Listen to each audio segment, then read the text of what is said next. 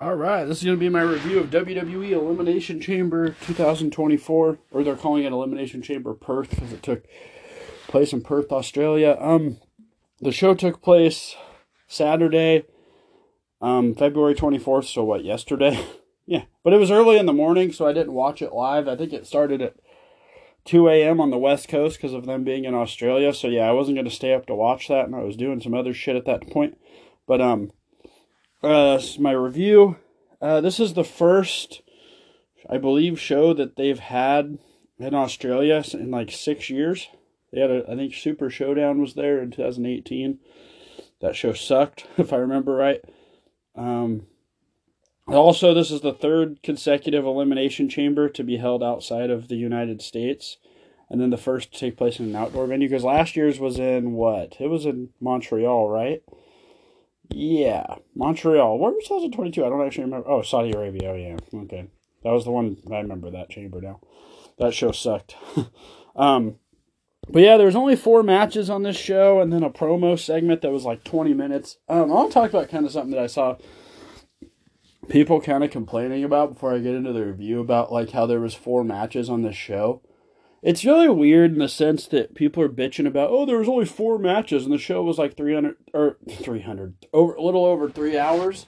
Um like i understand but like part of the reason i don't know it's like do you want a bunch of matches on a show? Like i think aew pay-per-views are like f- almost five hours and you have they have like 15 matches or some shit. Like do you really want to sit through that? I mean i get it. I think if it was me like just do like a three hour pay per view and have like six matches. That'd be ideal. But shows like this, you can get away with it because the Elimination Chamber takes up over thir- both the chamber matches went over 30 minutes, so that's an hour right there. Um, but I mean, yeah, they had a talking segment was like 20 minutes. You don't really need that on a pay per view. But um, I just think it's weird how fans will complain. They complained about WrestleMania being too long because you know, yeah, WrestleMania was like five hours. Then they make it two days and then fans complain that it's two days. So it's like, obviously WWE did that for a multitude of reasons. One was because of I think that the fans complaining about WrestleMania being too long, but also the fact that they could sell out a, you know, sixty whatever odd thousand or more seat arena two nights in a row and get double the profit. So it makes sense also from a business standpoint. Um, but yeah, like I just I just think it's funny that fans are complaining about before they've complained about WWE having too long of shows, and then now they're complaining that there's not enough matches. It's like I don't. I get it. Like I like I said, I think ideally like the non WrestleMania and like SummerSlam, those should be the only shows that have like you know maybe like. I mean, WrestleMania you could probably put like seven or eight matches on each show since it's one or two nights. SummerSlam maybe you do like ten to twelve matches. Every other show you try to keep three hours or so and just you know Anyway, that's that's just a little tangent. Um, so let's start with the review. Overall, uh, I enjoyed it. I thought it was a pretty good show. It was better than the Royal Rumble. The, both the Elimination Chamber, the men's and the women's, were pretty good matches. There was a good tag team championship match with the the Judgment Day defending the tag titles against Pete Dunne and Tyler Bate. Their new tag team name is the New Catch Republic. I have no idea where that is. And then the main event was the women's championship match between Rhea Ripley and Nia Jax. Obviously, they put Rhea Ripley in the main event because Australia was her hometown. She was got a huge reaction from the crowd, so obviously that was smart to put her in the main event. Um, but like I said, overall, I thought it was a good show. Uh, the attendance for the show was 52,590 people. It took place at Optus Stadium in Perth, Australia. So uh, let's get started with the review. There was a pre show match between uh, the Kabuki Warriors defending the women's tag team championship. So Asuka and Kairi Sane against Candice LeRae and Indi Hartwell. I did not watch the match. I didn't realize there was a pre-show match on the show, and I just kind of woke up and then started the pay-per-view. I want to say one more thing about freaking Peacock. WWE plays their pay-per-views on Peacock. And for some stupid reason, if you start a show when it's not live, because I think I started to watch Elimination Chamber when it, they were showing a replay, I believe. Or maybe I just woke up and started it. I don't remember. But the point is, they were showing a replay and I couldn't rewind the show. Like, how do you in 2024 have streaming services that you can't rewind a show that's playing and start it from the beginning? Because, yeah, they were showing the replay on like the Peacock because they always play stuff. and otherwise you can go on the archives. I didn't. I went to watch the replay, and then I couldn't rewind it and start from the beginning, so I had to wait to watch it again. It, was annoying. I hate. I think that's stupid. Peacock sucks. The only reason I literally have a Peacock subscription is to watch WWE pay per views. I don't watch anything else on it, but yeah, Peacock blows for that very reason. And it buffers all the time. But anyway, yeah, the women's tag team championship match I did not watch. It went like eight minutes and fifty five seconds. The Kabuki Warriors retained. Um, I'd assume they'll probably hold the titles into WrestleMania, and maybe they just throw a bunch of women's tag teams into a match. I don't know. Anyway, the open the mat the show opened with uh, the women's elimination chamber match. So the winner would get a women's world championship match against Rhea Ripley or Nia Jax at WrestleMania. So the people in this match was Becky Lynch, Bianca Belair, Liv Morgan, Naomi, Raquel Rodriguez, and Tiffany Stratton. Um, I mean, this match was predictable. Really, most of the matches on the show were predictable. I think everyone thought Becky Lynch would win this. I mean, maybe Bianca Belair could have won. Um, but I think everyone figured Becky Lynch would win. She did go on to win. That doesn't mean, like, predictable doesn't always mean bad. It's not always, you know, a bad match. But here, I, let me get my notes out. So the match starts with Becky Lynch and Naomi. Um, Naomi does a side headlock takeover, and then Becky does a shoulder tackle. Um, Becky, or excuse me, Naomi hits a leapfrog and then a running shoulder tackle. Then they exchange some roll ups, and then they exchange some arm drags. Uh, Becky goes to do the disarmer, but Naomi reverses it into a pin. And then uh, Naomi goes for her finisher, the rear view, and then Becky rolls her up. Then Naomi hits an enziguri. Uh, Naomi then does a running bulldog into the middle turnbuckle onto Becky. And then Becky hits a springboard kick. And then Naomi slams Becky's face into the steel of the, you know, the chamber pod. Uh, Naomi does a leg drop for a two count, and then they do a double cross body, and they're both down. And then Tiffany Stratton comes in from the chamber pod. So I guess I should explain for people that are listening that don't have or they've never seen an elimination chamber. Um, basically, two pe- there's six people in the match. It's an elimination. Two people start. There's four people locked in cha- in chamber pods, and then at regularly scheduled timed intervals, which I know in the past used to be five minutes, but I don't think they're always accurately five minutes, but they're supposed to be. They let someone else out, and then you. The only way you're eliminated is by pinfall or submission. So, just for everyone that's never seen an elimination chamber, that's how it pretty much goes. Um, so then Tiffany Stratton comes in. This crowd fucking loved her, and she's actually great. I haven't watched a lot of her matches. I know she was great in NXT, but yeah, the crowd. She was a she's a heel, and this crowd like loved her. Um, so she comes in, she throws Naomi into the top turnbuckle, and then she does a cartwheel Alabama slam to Becky Lynch. That looked really good. Um, and then she does a double running foot stomp onto both of them. And then Becky um, does a jawbreaker on Stratton, and she goes for the manhandle slam, but Tiffany Stratton reverses it and does a spine buster. And then she goes for a pin and gets a two count. Um, then they trade punches back and forth, and then Naomi comes in and hits a flying crossbody onto Becky Lynch. Uh, Naomi hits three forearm smashes on Becky, and then Becky hits a fallaway slam. Uh, Tiffany Stratton clotheslines Becky Lynch.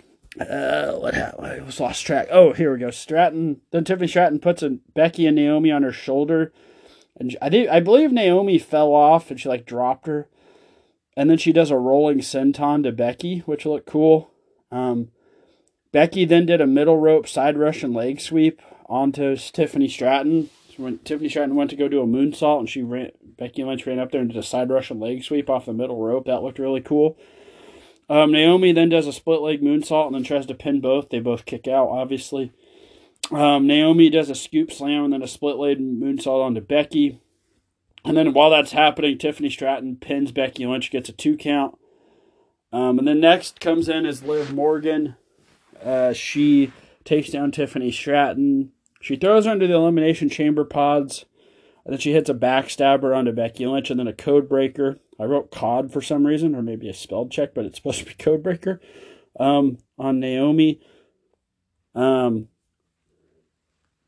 and then she hits a running running hip attacks in the corner. Becky and Naomi were sitting on, in the corner, you know, like against up against the ring posts or the turnbuckle pads, I should say, and she did um, running knees to them or hip attacks. She has a running knee. Then she does a top rope code red, or no, top rope code breaker to Becky Lynch and pins her, and then Becky kicks out at two. So that was cool. There's, she did a lot of code breakers in this match. Um, then Tiffany Stratton hits a running foot stomp to Liv Morgan. Naomi does a drop kick to Tiffany Stratton. And then Naomi climbs to the chamber, and Becky attacks uh, Tiffany Stratton and does an exploder suplex into the chamber. And then she does a disarmer where Strat where her arm is like her so her arm's like through the chamber and Becky does the arm bar and like lifts her arm up. It actually I mean you could tell she wasn't pulling that hard, but it still looked kind of the visual was cool, I guess you could say. Um, and then Becky or Tiffany Stratton reverses it by slamming. She uses her other arm to slam Becky's face into the chamber. Um, then back in the ring, Liv Morgan grabs Stratton and drags her through the ropes, and then she does a drop toe hold, and then uh, onto the middle rope onto Tiffany Stratton, and then uh, Liv Morgan does a double foot stomp, and then Naomi. What did I write? Naomi is Oh, she does a double foot stomp. Naomi's on the top of the chamber pod, and then she hits a sunset flip power bomb. That was actually kind of cool looking. Uh, well, the announcer called it a reverse sunset flip power bomb. It looked like a neck breaker though, because she grabbed her head like and pulled her down. A power bomb's where you have them, their legs are on your shoulders, and then you slam them on their back. But she grabbed her neck. It looked like a neck breaker to me, but the announcer said it was a sunset flip power bomb, so that's what I wrote down. But uh, I mean, I know the name of a lot of the moves, but that one just confused me. Anyway, uh, Tiffany Stratton tries to pin Naomi to eliminate her, and then uh, by that time Raquel Rodriguez comes into the match, and she hits two clotheslines onto Tiffany Stratton, and then a side slam. She goes for a pin, and Stratton kicks out. Uh, Raquel Rodriguez grabs Becky Lynch and rams her into the steel chamber, and does a fallaway slam to Becky Lynch in the ring. She t- she slams Tiffany Stratton by the head into the chamber pod. Uh, Rodriguez grabs Liv Morgan and throws her into the turnbuckle and hits a running splash. And then uh, Raquel Rodriguez does a vertical suplex into the chamber to Liv Morgan and throws her into the ring. Becky Lynch takes out uh, Raquel Rodriguez with a chop block from behind, like a heel. No, I'm just kidding. Um, then Morgan hits a code breaker Becky punches her, and then Stratton hits a drop kick. And then Becky and Liv Morgan hit a double DDT onto Raquel Rodriguez to get her out of the match. They all try to pin her, so they all climb on top of her, and then she kicks out at two. And then they're all down. Bianca Belair comes in next. She comes out and goes after Tiffany Stratton. Um, she locks Tiffany Stratton into a chamber pod. And I remember thinking to myself, I did write this in my notes. I was like, I would have just stayed in there for the rest of the match. Let them all beat the shit out of each other and then climb out get out of the chamber pod and win. I wouldn't have even gotten out. Like logically think about that. If this obviously you're supposed to suspend your disbelief with wrestling and think that this could logically happen and there's supposed to be logic to it, right? Even though it's not it's scripted, whatever. But if I was in this chamber and someone locked me in there, I would just stay in there till the end of the match, let everyone else beat the shit out of each other. Like that makes sense to me, right? Um, anyway, then Becky Bianca Belair, after she locks her in the chamber, she hits some shoulder tackles onto Becky Lynch and then a drop kick to Becky.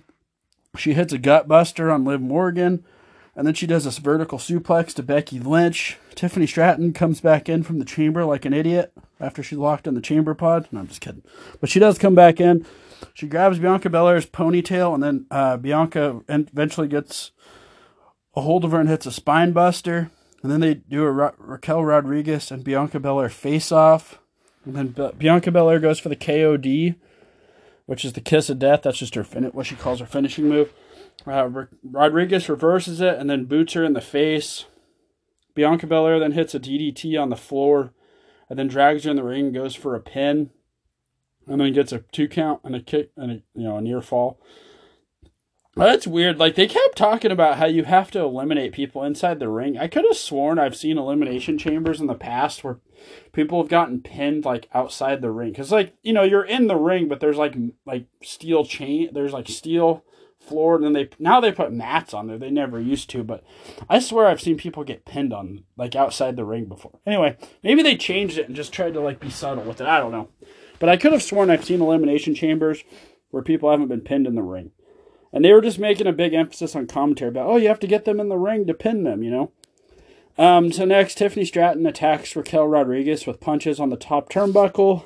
And then now Liv Morgan's on the top of the chamber pod. And then Becky and Tiffany Stratton climb onto the pod. And then Morgan jumps before they climb up there and hits a diving senton onto Raquel Rodriguez. And then uh, Tiffany Stratton and Becky Lynch fight on top of the chamber pod. And then Becky slams Tiffany Stratton's face into the pod. She goes for a manhandle slam off the top of the pod. And then uh, Stratton elbows Becky and pushes her off the chamber pod. And then she lands onto uh, Rodriguez. Tiffany Stratton then hits a swanton bomb off the top of the chamber onto Becky Lynch, Raquel Rodriguez, and Bianca Belair. That looked awesome. The crowd chanted "Holy shit!" and then "This is awesome," which is funny. But yeah, Tiffany Stratton's fucking great. I haven't seen a lot of her because I don't. I try. I like. I know it's. I'm aware of what's going on in NXT, but I don't have time to watch it with.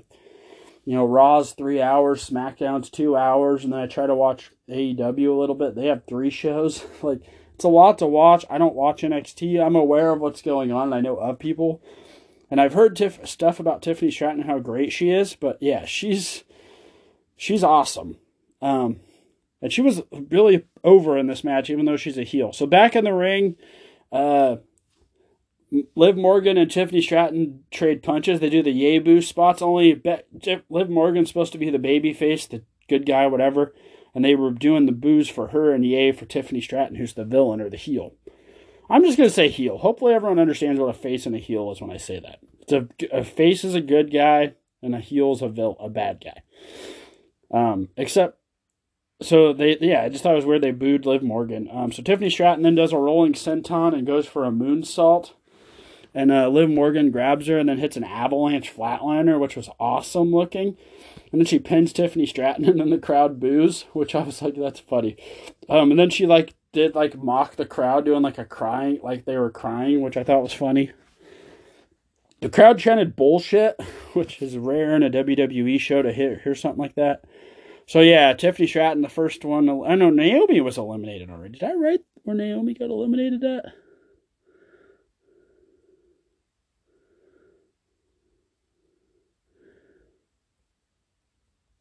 Did I even mention that Naomi was eliminated in my notes? Oh yeah, Tiffany Stratton pinned her. That's right. I think I read that part. Now I got to find where I was. Oh, sorry. I just lost track if I mentioned that uh, she had been eliminated yet. Um. Okay, here we go.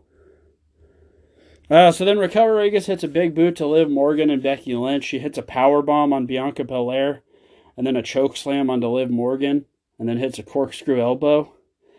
Um, but then Becky gets her Raquel Rodriguez in the disarmer, and then does a cross arm bar after she get like transitions into one.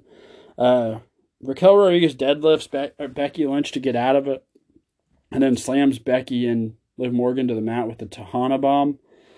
And then Bianca Belair comes from behind and hits the KD uh, or KOD and pins Raquel Rodriguez to eliminate. So now we're down to Bianca Belair, uh, Becky Lynch, and Liv Morgan. Uh, Becky or Belair hits a gorilla press slam, or gorilla press slams Becky Lynch onto Liv Morgan, and then hits a double moonsault onto both. She goes for a pin on both of them, and they both kick out. Um, but then Bianca Belair goes for a KOD on Becky Lynch. Becky Lynch grabs the ropes to get to break it, and then um, Bianca Belair runs her into the chamber. And then Liv Morgan hit a backstabber on Bianca Belair. Uh, Bianca Belair slams her head first in the chamber. Um, she slams Becky into the into the chamber, and then Liv Morgan hit an enziguri on Bianca Belair, and then Liv Morgan uh, launched Bianca Belair face first into the chamber pod. Becky Lynch then slammed Liv Morgan's face into the chamber, and then she, Becky hits a double DDT onto both of them, and then she climbs to the top rope. Um, and Bianca Belair elbows her and throws her off the top turnbuckle, and then she hits punches on Becky Lynch against the turnbuckle. Um, Liv Morgan then grabs Bianca Belair and hits a sunset flip power bomb, and then pins Bianca Belair, and she kicks out at two. Becky then jumps off the top rope and hits a drop kick onto Liv Morgan, I believe. And then yeah, she does. And then Liv Morgan kicks out.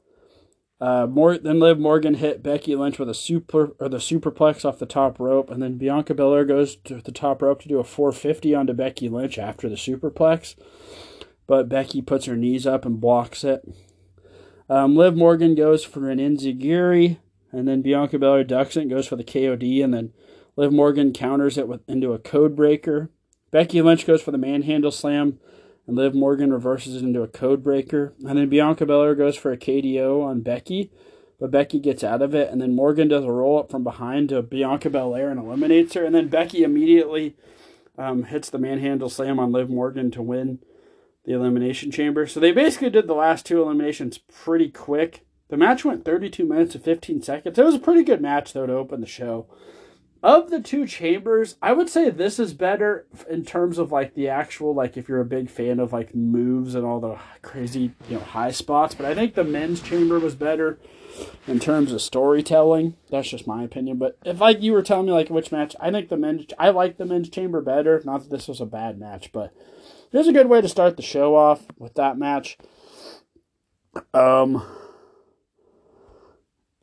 Becky, I think Becky Lynch winning was obviously probably the right decision. Um, I think most people expected that. So Becky and you know she was going to face either the winner of the main event between Beyond or Rhea Ripley and Nia Jax. So, but obviously Liv Morgan has a story with Rhea Ripley too, where she was the last person to actually pin Rhea Ripley, um, like two years ago. So, um, I don't know they could probably go with there. But yeah, I think Becky. This was a predictable show, as I mentioned at the start. But predictable doesn't always make it bad. But I thought this was a good match. A good way to start the show. The next match was for the uh, undisputed tag team titles. Let me go down. Every time I roll out of this, it rolls me back to the top. So yeah, it was the Judgment Day. So Finn Balor and Damian Priest with Dominic Mysterio versus their name is the New Catch Republic. So Pete Dunne, and Tyler Bate. But when the match starts, they attacked Rey Mysterio, er, Rey Mysterio, Dominic Mysterio, and knocked him off the, you know, knocked him off the apron before the bell rang like a bunch of heels. I'm just kidding. Uh, Pete Dunne then did a moonsault off the ring apron, and then uh, Tyler Bate did a diving uppercut to Finn Balor, and then I believe Tyler Bate did an exploder suplex onto Balor, and then a running shooting star press and got a two count.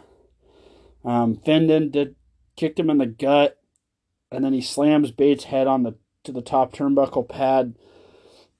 And then uh, Tyler Bate wraps his legs around Balor's neck, and then uh, Tyler Bate eventually tags in Pete Dunne, and then Dunne hits a clothesline, and then a double, a double, double knee drop onto the Finn Balor's shoulder.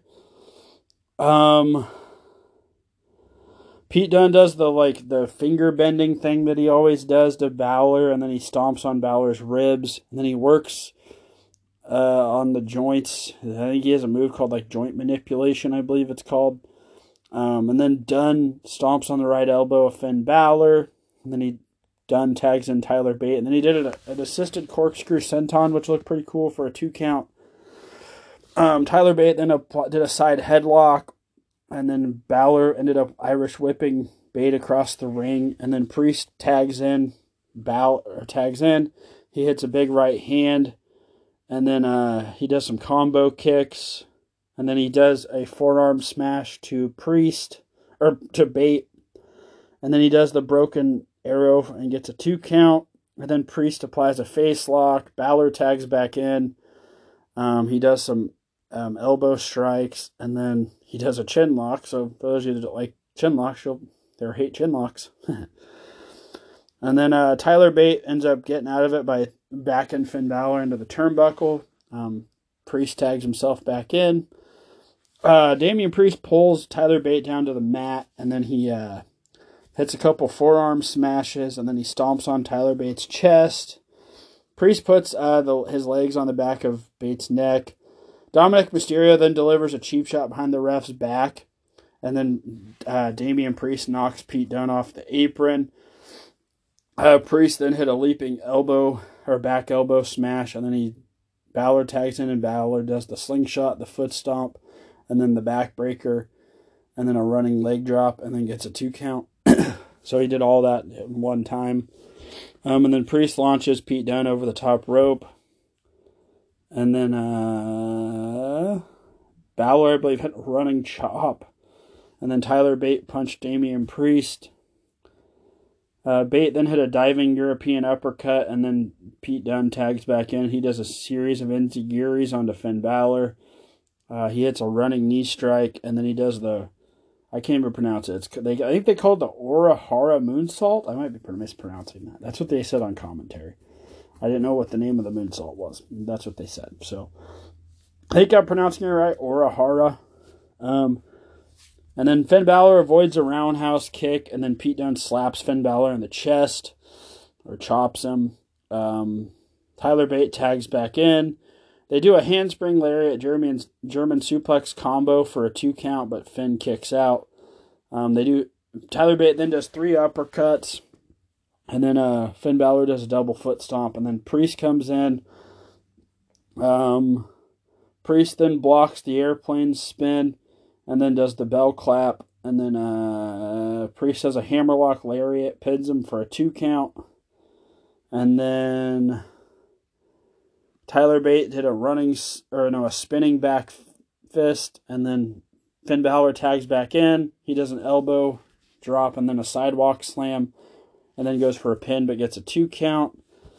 Uh, Finn Balor goes for the sling blade, and then Tyler Bate delivers a deep six, which is Finn, which is what Baron Corbin does. Um, and then he does an airplane spin to, Ty- to Damian Priest, and then he tags Gun or Gun Pete Dunne, Jesus, Pete Dunne and does a double enziguri to Finn Balor.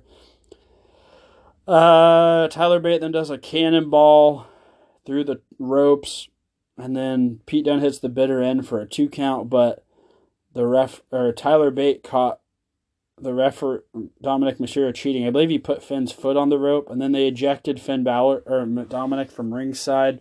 The they the screen went dark for a minute. They were chanting "fuck you, Dom" and flipping him off, which is awesome. So like the screen goes black for like 30 seconds, and I guess that's what was happening.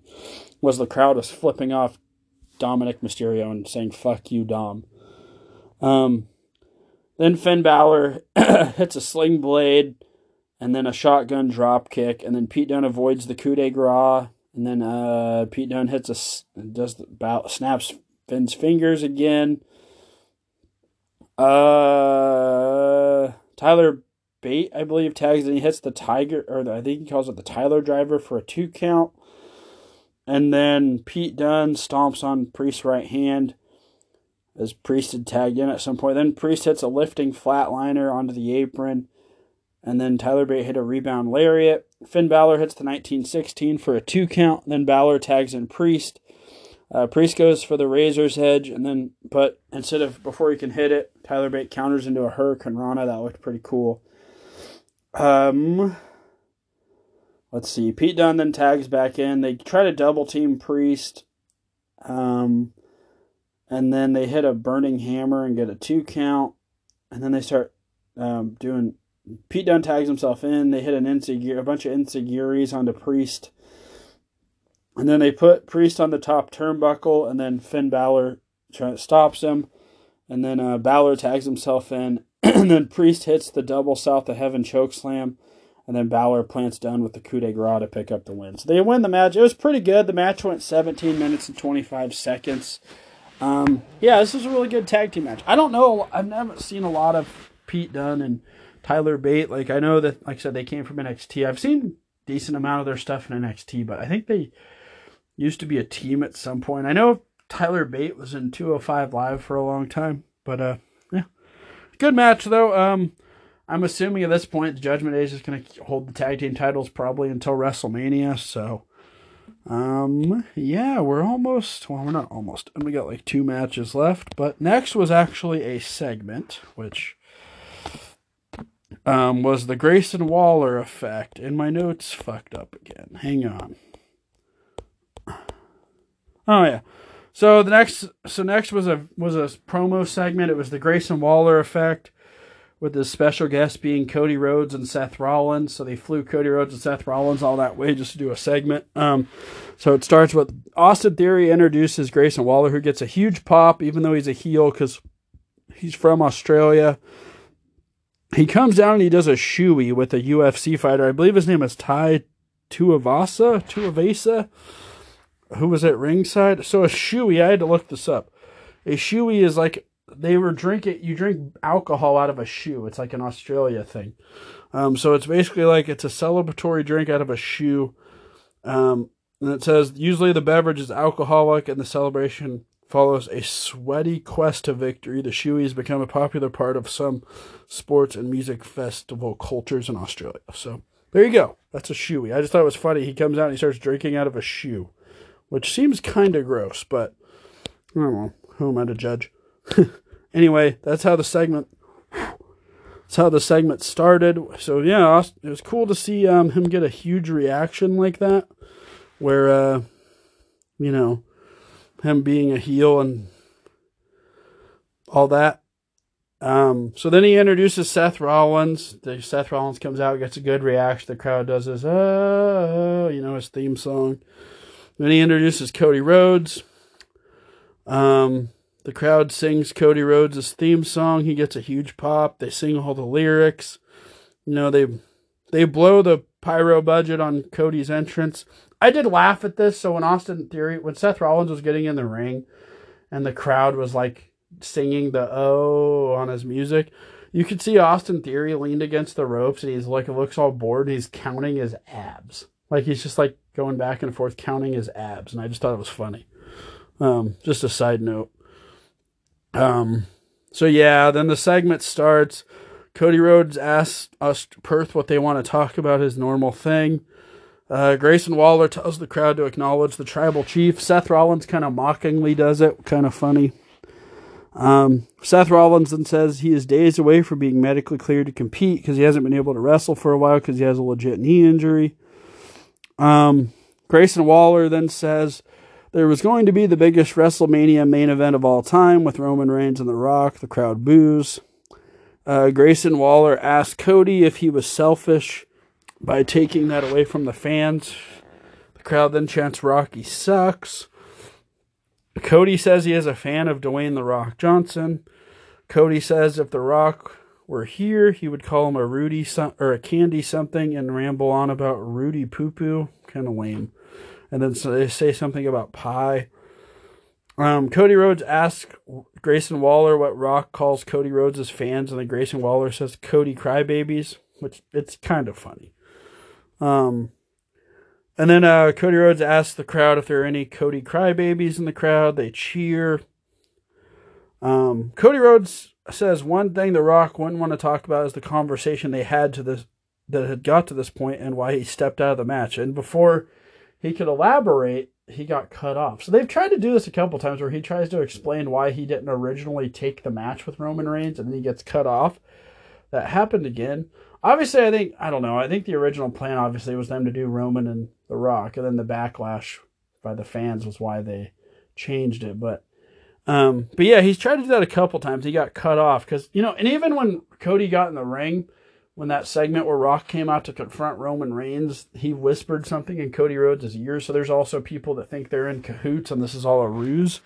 But like I said, I don't know. Um, Anyway, before he can elaborate, Grayson Waller cuts him off. I didn't write down what he said, but Cody Rhodes then says The Rock slapped him in the face. He ends up challenging The Rock to a one on one match anytime, any place, anywhere, which is interesting because I don't think that's what they're going to do. Maybe, but. Um, and then Seth Rollins says it's time to cut the head off the snake once and for all.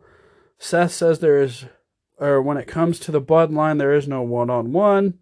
Seth tells Cody he won't be fighting that fight alone. And then Austin's Theory snatches the mic from Grayson Waller. He says some of the Rock's catchphrases like "If you smell," you know, it doesn't matter what you say or think, whatever. You know, to mock some of the Rock's catchphrases. Cody Rhodes and Seth Rollins beat him up. Seth hit a curb stomp, and then Cody did the Cody cutter. And then Grayson Waller just like watched it happen. He didn't try to save him. So that was interesting. Maybe they're teasing a Grayson Waller uh, Austin Theory feud. Um, just a couple points. Like I don't think they're gonna do a Rock Cody Rhodes one on one match at WrestleMania. Maybe like night one they do that. I don't know. Um, I just think it. I mean, they've been kind of leaning into this whole Seth Rollins helping Cody thing that I think they're going to do on night one. Cody Rhodes and Seth Rollins versus The Rock and Roman Reigns in a tag team match.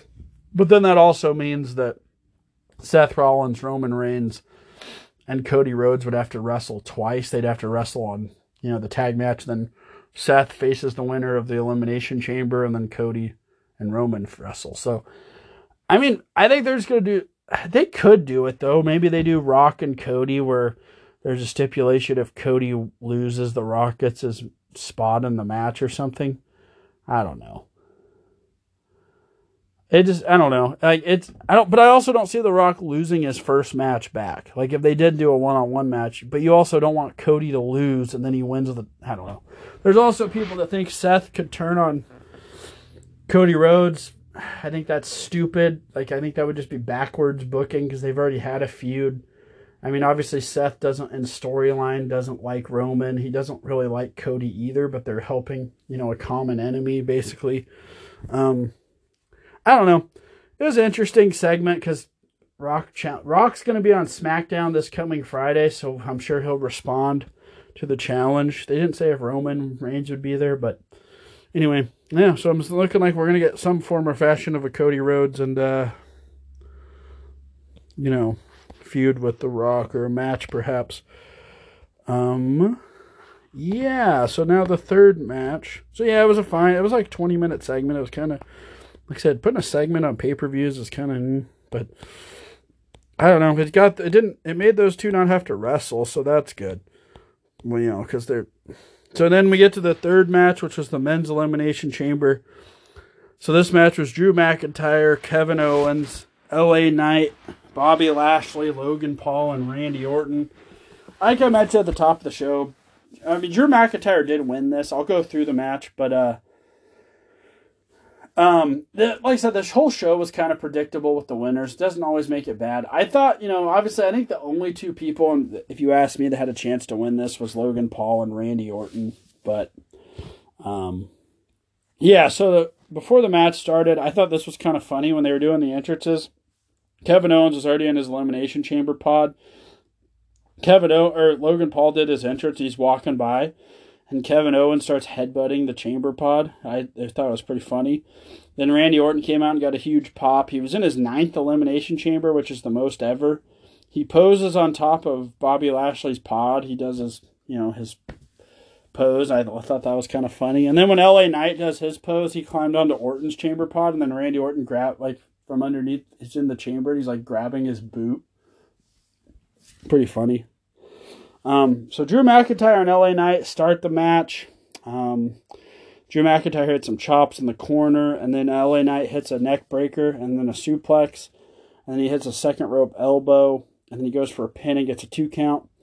Drew McIntyre then hit a belly to belly suplex and then another chop. He goes for a GTS to mock CM Punk because he injured him in the Royal Rumble, so now he's playing into the whole like he saved WrestleMania by taking out CM Punk thing. Um, LA Knight counters and then he throws Drew McIntyre throat first into the top rope, kind of like a stun gun. Um, and then LA Knight does a sunset flip, but Drew McIntyre lands and he lands on LA Knight's knees, which looked like kind of like a backstabber. Um, and then LA Knight hits a running drop kick. And then LA Knight drive, dives over the top rope and hits a shoulder tackle. And then Drew hits the elimination, like the steel in the chamber. Um, LA Knight throws Drew McIntyre into the chamber and rams his head into Logan Paul's chamber pod. And then he goes over and does the same thing to Kevin Owens' chamber pod. And then as he's ramming his head, each time Kevin Owens is punching the chamber pod. It was funny. At the same time, LA Knight's pun- like throwing his head into it. Kevin Owens is punching it. I just thought that was hilarious. Uh, Kevin Owens comes in next. He starts punching Knight and McIntyre. He hits a choke slam on LA Knight, which I don't believe Kevin Owens has ever made or done a choke slam, but they mentioned on commentary, I thought this was pretty cool. He did a make a wish with a kid the night before the pay per view, and I guess the kid asked him to do a choke slam, so then Kevin Owens did one for him. That's that's pretty cool. Um, and then he does, and then uh, Kevin Owens did a running senton, and he goes for a pin on Knight, and he kicks out. And then he Irish whips um, LA Knight into the turnbuckle. Drew McIntyre comes in and attacks Kevin Owens. And then uh, Drew goes for a superplex, but Kevin Owens fights him off. Kevin Owens headbutts him, then jumps off the rope with the frog splash. Um, and then he goes for a pin, and Drew kicks out at two. LA Knight Irish whips um, Kevin Owens, and Drew McIntyre, and then McIntyre hits a big boot. Drew McIntyre hits a scoop slam on LA Knight. Then uh, Kevin Owens hits a code breaker on Drew. And then Owens, but as he's doing it, Kevin Owens lands on LA Knight. So he goes for a pin on LA Knight and he kicks out. Uh, then he tries to pin Drew McIntyre. Drew kicks out. Kevin Owens climbs on the second rope and mocks Randy Orton by doing his pose. Kind of funny. Um, and then Kevin Owens chops Drew McIntyre. Drew jumps off the top rope and hits a diving cross body. Bobby Lashley comes in next. He attacks Drew McIntyre and hits some shots to the ribs. And then Drew hits a belly to belly suplex on Lashley. Drew goes for the Future Shock DDT, and then Lashley reverses it into a clothesline. Lashley throws Drew out of the ring and throws him into the chamber. Um, and then Lashley hits a suplex to Drew McIntyre on the floor. And then he goes for the hurt lock, but McIntyre is able to get out of it. Um, Drew then does a headbutt to Lashley, and then he climbs to the top rope and misses a dive.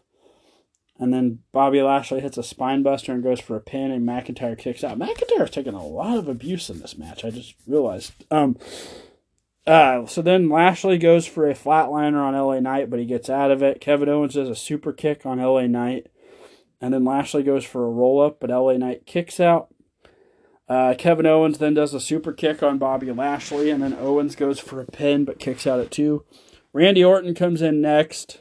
Um, he takes out LA Knight and Kevin Owens. He hits a clothesline on Owens twice, and then he does the power slam that he does, and then the draping DDT. And then as he hits the DDT onto Owens, he starts selling his back, like he re-injured his back. And honestly, it's hard to tell. Randy Orton's either doing very good at selling, or he's legitimately hurt. Like he was selling the shit out of his back. And obviously, he got a back fusion surgery. And I even mentioned before he got advised to retire, so there's a chance that he's actually like hurt. But obviously, Randy Orton's fantastic, so he's probably just selling it and making it look good. But there's a lot of people that are like speculating if he's actually hurt. I obviously I hope not. I don't want to see Randy Orton have to retire, but yeah, he was selling the hell out of his back. But I think it was a work because there was a part of the finish that kind of played into the back thing, which I'll get to. Um, so then he hits a uh, so then they get back in the ring after well, Orton's selling his back, and then Bobby Lashley hits a neck breaker on LA Knight, and then he hits Drew McIntyre with an inverted DDT. Bobby Lashley hits a running clothesline to Randy Orton in the corner, and then he does the same thing to McIntyre and to LA Knight. Randy Orton continues to sell his back. Bobby Lashley hits a spear on LA Knight. Drew McIntyre sidesteps Lashley, and he goes shoulder first into the ring post. And then uh, Drew McIntyre throws Lashley into the other ring post, and he goes shoulder first into it again. LA Knight hits a DDT to Drew McIntyre on the floor. And then uh, back in the ring, Randy Orton hits a suplex on LA Knight, but he can barely lift him up because he's selling his back. Um, so then Logan Paul enters the ring. As he's entering the ring, Kevin Owens is waiting for him outside the chamber pod, which I thought was funny. And then as he comes in, he starts punching him inside the chamber. And then Owen slams his head into the pod repeatedly. He throws um, Owens, or he throws um, Logan Paul into the pod, and it breaks some of the glass. They they call it Lexan, I believe. It's not. It's like I forget what they use it for, but they used to use real glass, which used to like I think they use sugar glass, but it used to like cut the shit out of people. But now they use Lexan, I believe it's called. But yeah, he broke him into that. Um, and then Kevin Owens slams uh, Chris Paul's nuts into the Chris Paul, good lord, Logan Paul into the his nuts into the chamber pod, which I laughed. Jesus, I just said Chris Paul. Imagine Chris Paul wrestling. That actually kind of funny. Um, and then Kevin Owens throws Logan Paul into the ring and clo- then just immediately clotheslines him back out. All right. Um, Logan Paul gains control and throws Kevin Owens into the chamber. Logan Paul hits some uppercuts. Um, Kevin Owens hits a clothesline under the floor. And then Bobby Lashley throws Kevin Owens through the pod, on, through one of the chamber pods, and then he spears Logan Paul through the other chamber pod, which looked like it hurt. The crowd chanted, Thank you, Bobby, and then holy shit. Uh, Bobby gets back in the ring. Drew McIntyre hits a claymore. Or no, wait, before he gets back, he turns around and McIntyre hits a claymore kick. And then uh, Lashley gets LA Knight into the hurt lock and he fights out of it. And then Drew McIntyre in the ring hits a Claymore kick on Bobby Lashley and pins him to eliminate Lashley. And then uh, LA Knight hits a back suplex on Randy Orton. And he hits some running knees onto Randy and McIntyre in the corner. McIntyre climbs to the top rope. He runs to this top, or LA Knight runs the top, and it's a superplex. And then Randy Orton goes for an RKO on LA Knight. He reverses into a BFT. And then he hits a BFT onto McIntyre. And then before he could pin one of them, AJ Styles runs in out of nowhere and attacks LA Knight with a steel chair and then hits a Styles clash on the chair. And McIntyre pins him to eliminate him. I thought that was cool, like because they're having this feud on SmackDown, basically where AJ Styles is blaming LA Knight for stealing his, you know, when he got injured by the Bloodline, he's blaming LA Knight for stealing his title match and his tag team match with John Cena. So they're feuding, and I, I just it's kind of funny in the sense that AJ Styles flies all the way to freaking Australia just to attack um, LA Knight. I just think that's hilarious. Um, I I was checking the time of my recording because I can only record for an hour at a time, then I got to make a new one. So I wanted to make sure I wasn't too far. Now I got to find where my notes are. Um, hang on.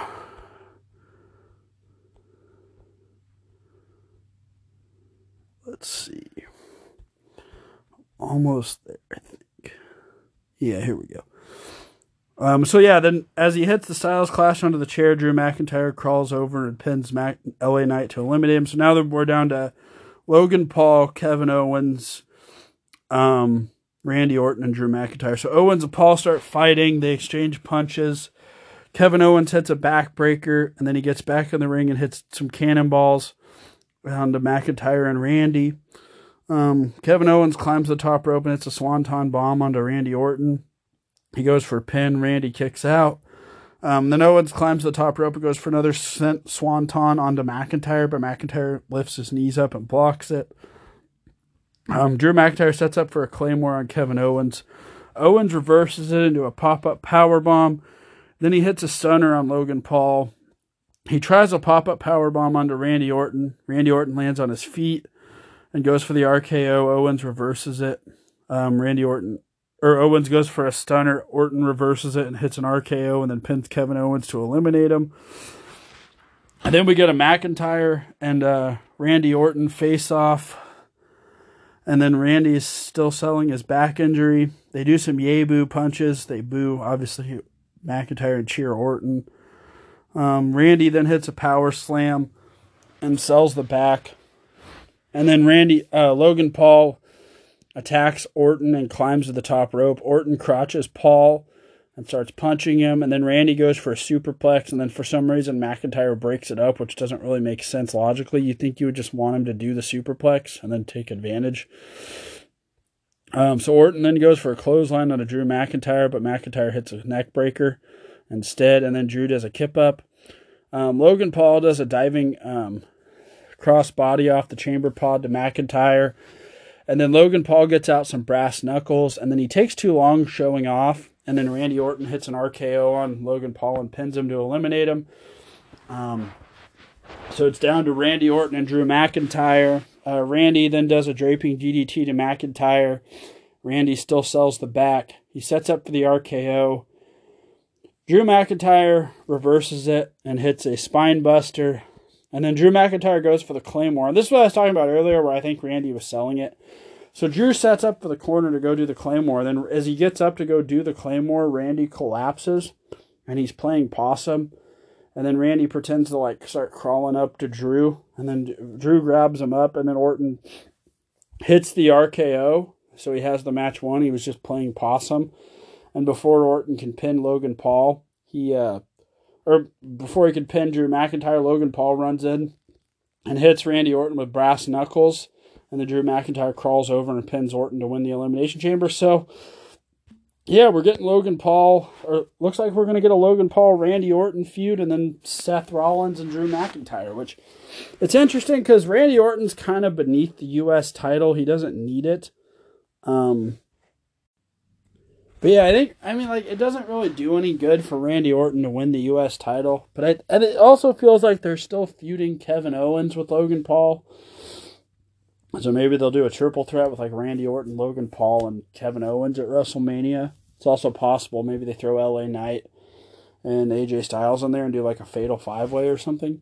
But uh, that's what it looks like. They're going to do a Randy Orton Logan Paul feud. And like I said, Randy Orton's kind of the U.S. title's kind of beneath him. He doesn't need it. He's too big of a star.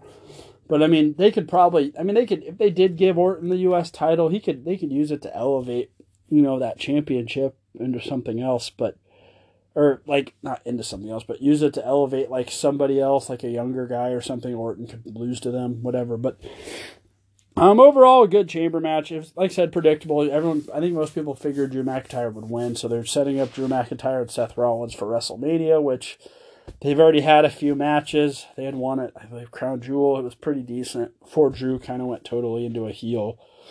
And then they had one on Raw, like in the beginning of January. So, and then Seth hasn't really wrestled much since then. But, um, yeah.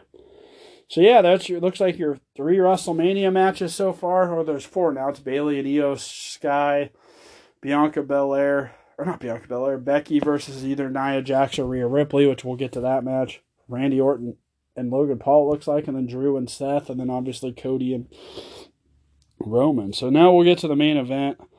I got like nine minutes before my recording in, so hopefully I can get this done in an hour. If not, I'll start a small new recording. Um, the main event was for the Women's World Championship between Rhea Ripley and Nia Jax. So Rhea Ripley got a huge reaction when she came out by the crowd. She was beloved. It's her hometown. Uh, so the match starts with a collar and elbow tie up, and then Rhea Ripley ducks a clothesline. Um, Rhea does a knee splash, and then she slaps Nia Jax in the chest.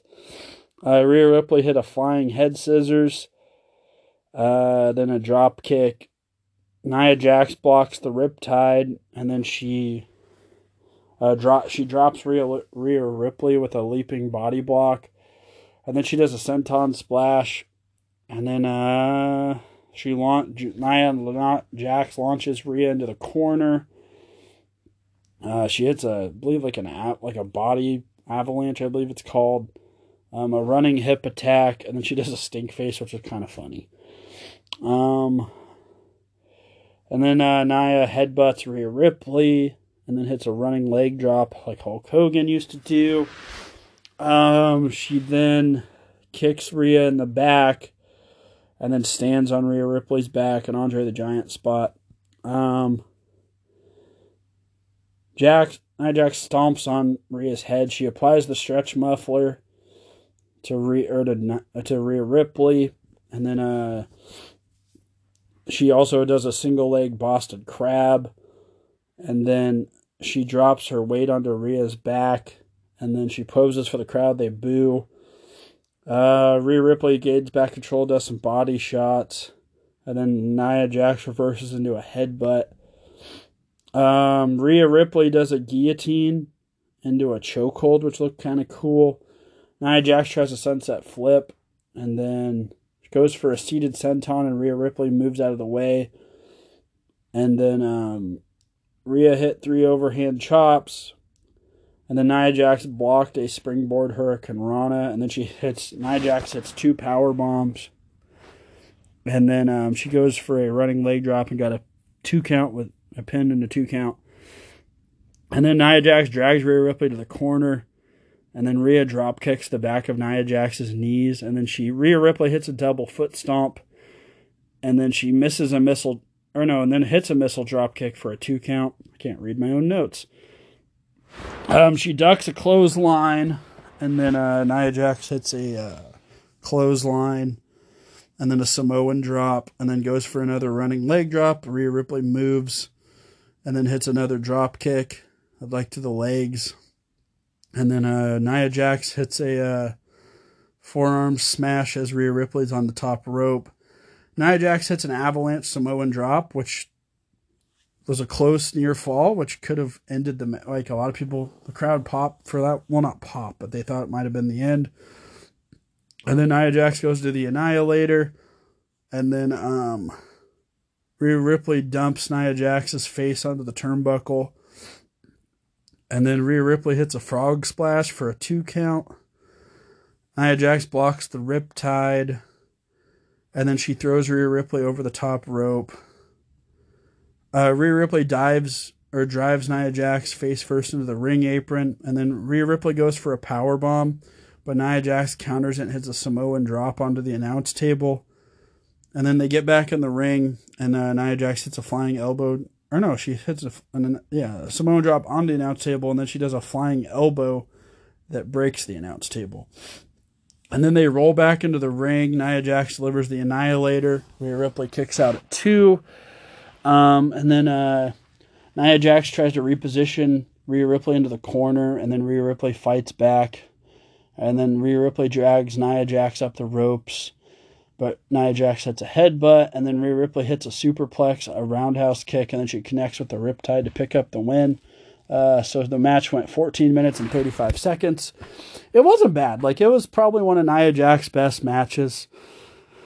Um, so yeah, you know it was decent for what it was. Rhea Ripley's gonna obviously face Becky Lynch at WrestleMania, which should be a good match. Rhea Ripley should probably win that match.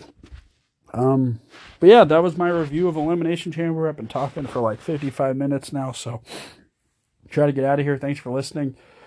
Um, I've already got a WrestleMania 3 review I got to do, and I'll figure some more stuff out between now and WrestleMania because WrestleMania is like six weeks away. So, um, and there's no pay per views until then.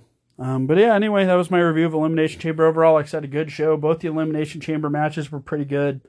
The tag team match was good, and then um, even the Nia Jax Rhea Ripley match it was one of Nia Jax's best matches. So, yeah, overall good show. I recommend it. Have, thanks for listening.